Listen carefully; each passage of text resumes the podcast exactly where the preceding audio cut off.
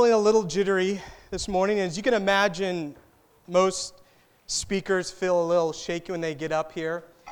But I realized when I was coming up, I was feeling a little jittery because Jenny and I are going to miss you guys so much. You have meant everything to us. You do not understand the life change that we've experienced here. So I want to thank you for that. So if I blow this sermon, it's because I love you. So just want you to know that. Thank you guys for what you've done and what you're going to continue to do when God takes us up to Indiana. For some reason, every once in a while, life goes well, and you can't explain why. It confuses you. It actually makes you a little bit nervous. A couple of months ago, my life was going really, really well, and it was starting to scare me. And then I got a letter in the mail. Thank goodness, life stopped going so well. A jury summons. And so, two weeks later, I showed up to the Dallas County Courthouse and I came to what was called the jury pool room, and it's about four or five hundred people in there, and they give you a number, and you wait, and you hope and you beg that your number isn't called. My number's called.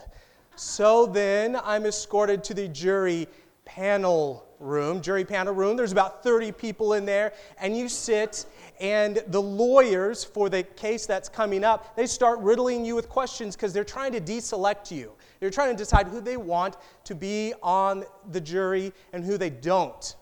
So they ask you a bunch of questions, and then they send you out, and then they bring you back in and they read the names of those they've selected, and you hear the names juror number one, so and so, juror number two, so and so, three, four. And this whole time, I'm thinking to myself, the sign of an intelligent person is their ability to get out of jury duty. juror number five, Kevin McGill. So I'm selected to serve on jury duty. So they send us out, and they, then they send us right back in, and we all sit in chairs like this in the juror's box. Now, this whole time, the lawyers are asking us questions regarding the case, and it's questions about drug possession, it's questions about illegal firearms. So we recognize, we, we can begin to put together a profile of who the defendant will be. And to be honest, I began to paint a picture. I imagine he was in his early 20s, maybe baggy clothes, tatted up, kind of looked like a hardened criminal. So we sit in the juror's box, and sure enough, out come the lawyers, and there he is. He's in his early 20s, he's tatted up, baggy clothes, and he looks like a hardened criminal. But then he looked right at me, and I saw something else that I didn't think I'd see. I saw a little boy who was lost. I saw a little boy who didn't know how he had gotten there. And yes, he probably made some mistakes, and yes, there was a reason he was there, but at the same time, he was completely confused and afraid. Sometimes there's more than what we see, isn't there? And not just in our society, there are people that we look across the room for a juror's box and we think of them as spiritual criminals. And we do this, right? We, we have some, we have our columns. We, we meet a few people, and because the way they act, the way they behave, the way they talk, we put them in the spiritual criminal column. But then there's another column, and they're nice people. They're really nice to be around, and they're nice neighbors, and they're nice bosses, and you just think, oh, they, they'll be a nice Christian, don't you know? But Rahab, the prostitute, will show us today that there is more than what we see. Turn with me to Joshua chapter 2.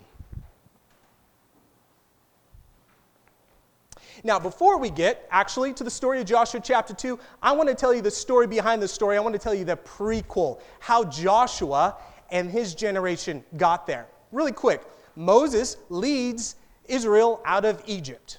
But they disobey and they refuse to follow God and they worship other gods. And so um, God says, I'm angry with you. You cannot go into the land of Canaan, but I'll raise up another generation, a better generation, a generation that will follow my rules and do what I tell them to do. And that next generation is Joshua upstanding citizens. They follow God's rules. They do what he says. In fact, the book of Joshua, chapter 1, it starts off in verse 7. It says, God uh, says to them, Only be strong and very courageous, being careful to do according to all the law that Moses, my servant, commanded you. Do not turn from it to the right hand or to the left, that you may have good success wherever you go. Just follow my rules. Just do what I tell you. That's what God is saying follow, follow the rules. And there is actually one law through the book of Joshua that would be very, very, very important. Deuteronomy 7, and it actually comes up a lot in Joshua. And the law is chapter 7, verse 2 in Deuteronomy. And when the Lord God gives you them over to you, this is God's marching orders for the Israelite army as they go into Canaan. And when the Lord your God gives them over to you and you defeat them, then you must devote them to complete destruction. And that's actually a catchphrase, a little idiom there. The, the word in Hebrew is karam. Say karam. Say karam. All right, might want to get that checked out. You shall make no covenant with them. No in Hebrew means lo. Lo means no. Hebrew scholars, no covenant with them and show no mercy to them. No contract. No contract with them whatsoever. That is the ruling law when they walk into Canaan. Chapter 2, verse 1, Joshua. And Joshua, the son of Nun, sent two men secretly from Shittim as spies, saying, Go view the land, especially Jericho. And they went and came into the house of a prostitute whose name was Rahab and lodged there. So, now, really quickly, quickly, as spies go, a good spy goes into a land and they're able to get information, they're able to leave. If you're a good spy, you don't get caught. That's, that's just good spy rules. In verse 2, it says, And it was told to the king of Jericho, Behold, men of Israel have come here tonight to search out the land. Two verses in, the spies are caught. They're not really good spies, just to let you know. But then we meet Rahab. Verse 3 Then the king of Jericho sent to Rahab, saying, Bring out the men who have come to you, who entered your house, for they have come to search out all the land. But the woman who had taken the two men and hidden them, she said, Well, yeah, true, the men came to me, but I did not know where, where they were from. And when the gate was about to be closed at dark, the men went out, and I do not know where the men went. Now she's tricky. Pursue them quickly, for you will overtake them but she had brought them up to the roof and hid them. So what she's saying here is, oh well, you know, I, I, you know, they were here, but I don't know why they were here. But if you go through the city gates, you can follow them. What she knew is at sunset the gates closed, and this and the king's men would follow them. They couldn't get back in. Essentially, she was buying the spies time, giving them time. The reason this is important is because as a reader, you begin to think, huh, she's just not a Canaanite. She's just not a prostitute. Maybe there's something a little bit more to her. Maybe there's more than what we see. So, So the men go out the gates and they chase after the spies. Woohoo! So the men pursued after them out the way to the Jordan as far as the fords, and the gate was shut as soon as the pursuers had gone out. Now, verse 8 Before the men lay down, she came up to them on the roof and said to the men, and this is beautiful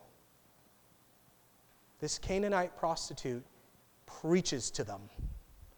She says, I know that the Lord has given you the land, and that the fear of you has fallen upon us, and that all the inhabitants of the land melt away before you. For we have heard how the Lord dried up the water of the Red Sea before you when you came out of Egypt, and what you did to the two kings of the Amorites who were beyond the Jordan, to Sihon and Og, whom you devoted to destruction. And as soon as we heard it, our hearts melted and there was no spirit left in any man because of you. For the Lord your God, He is God in the heavens above and on the earth. Belief, preach it. Canaanite, prostitute. Who is this woman? And here's what's very beautiful about 8, verses 8 to 11, this little sermon. She quotes the law she quotes Deuteronomy 121, 128, Exodus 14, 21, Numbers 21, 23, Deuteronomy 7, Exodus 15, and I direct quote from Deuteronomy 4:39. I know for me, I sit in the juror's box and I look across the room and I just write people off. God can never actually be working in that person's life. I mean, I've worked in an office environment, some of you have, and, and I've experienced that person that everyone loves. They tell the best stories and they're really funny. The problem is their jokes are crass and their stories are all about them and all the great things they've done. And I write them off and I just say, God will never work in their lives. And yet, Rahab begins to show us that possibly God is working in someone's life even when we can't see it. Now, in 8 to 11, doesn't it feel like she's buttering them up? Like she's saying all the right things. She's talking about how great their God is. Like she's actually going somewhere with her sermon. She is, actually. Because in verse 12, she says, Now then, please swear to me by the Lord. That's a trigger word. In Hebrew, that's Hasad. Hasad to me by Yahweh. When you hear someone say, Now please swear to me by the Lord, they're pulling out a contract. And they would like to talk to you about this contract. And that's exactly what she does. She starts off this contract language. The New American Bible Commentary actually recognizes this as Rahab's covenant, Rahab's contract with the spies. And she goes down the list and she does everything that you're supposed to do for a contract. Recognition of a deity, verses 8 through 11. Statement of terms agreed on, verses 13, meaning, hey, save my people. I saved you, you saved me curse in place if both break the covenant, verses 14a and 20, and a sign of the covenant, the scarlet cord or the scarlet thread, verses 18. She pulls out the contract, and we all know what? Deuteronomy 7 says no contract with any Canaanite. And there's a reason. Because the Canaanites were pretty bad people. We know historically, we see it inferred in Genesis 13, that list of things that they did were terrible, including human trafficking and human sacrifice. And God had had enough. And He didn't want the Israelites to go into Canaan and to intermarry and to share their practice. He wanted to get rid of them all. So maybe the spies are just trapped. Maybe after they're done, they, they go back to the, to the Israelite camp and say, Well, I just need to find myself a good Israelite lawyer and, and see if he can get me out of this contract. And the Israelite lawyer w- would have looked at it and said, Well, yeah, this is a problem, but oh, oh, there is a law about a rash oath, and you can get out of it. You just need to go sacrifice two female goats, and you're done. You're out. But they don't do that. Well, maybe they go to Joshua, and Joshua says, I'm sorry, guys, I'm not getting you out of this little promise you made with her. You know God said you shouldn't do this. but they don't do that. Maybe, maybe, Kevin, maybe God doesn't really care about this. Maybe you're making way more of this than He ever did. Except God brings up that law over and over again. The sin of Achan, one of the elements of the law is you are not supposed to take any precious possessions from the Canaanites. And Achan did, and God judged him. So God was actually very strict about this law. So why does she get out of it? It's as if the spies, it's as if Joshua, it's as if God sees something that we don't see. It's as if God knows something that we don't know. God knows Hebrews 11:31. It says in Hebrews 11:31 by faith by faith Rahab was saved, did not perish with those who disobedient.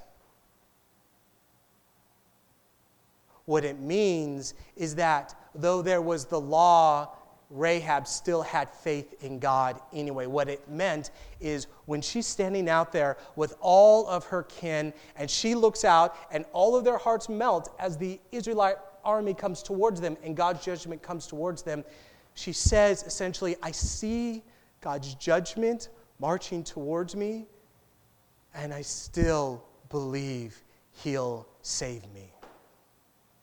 I see God's judgment marching towards me, but I still believe He'll save me. That's what God sees. That's what God is looking for. And that's what we have to see. It's so easy to look on the outside. I know if I'd been sitting in the juror's box, right?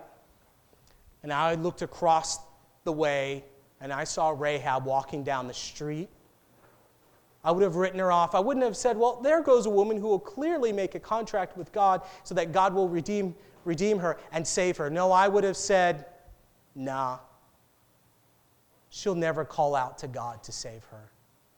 I would have dismissed her. But if I dismissed her, I would have had to dismiss her son Boaz, her grandson Jesse, her great grandson David, and eventually Jesus Christ Himself, who came to die for her sins and my sins. It was by faith that Jesus ratified later on when He came to die and rise again. But here's the deal as I was thinking through this sermon, I realized something. I am preaching to the choir. You guys already know this. You already know that people are more than what you see. And the reason you know this is because for the last four years, you've been teaching me this. When I first came to Skillman, forget the person on the other side of the room. I'd look into my own mirror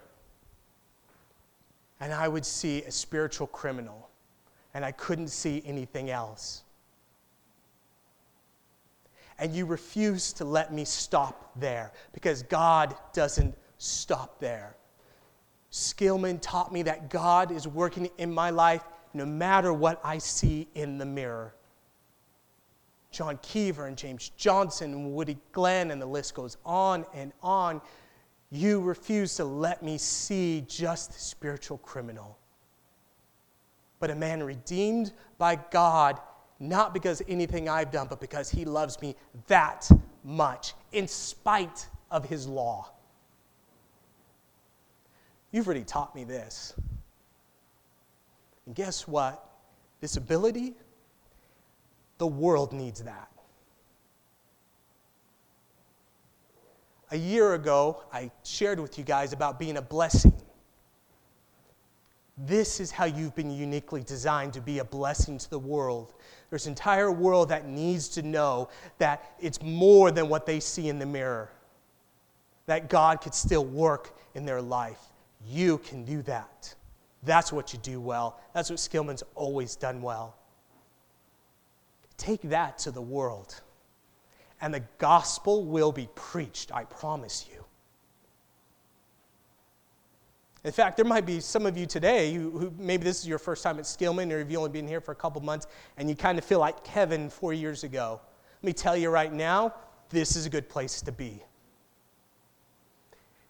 Because these people here will show you that there's more than what's on the outside. Thank you, Skillman, for what you've given to me and what you've given to Jenny. We will never be able to repay it. Let's pray.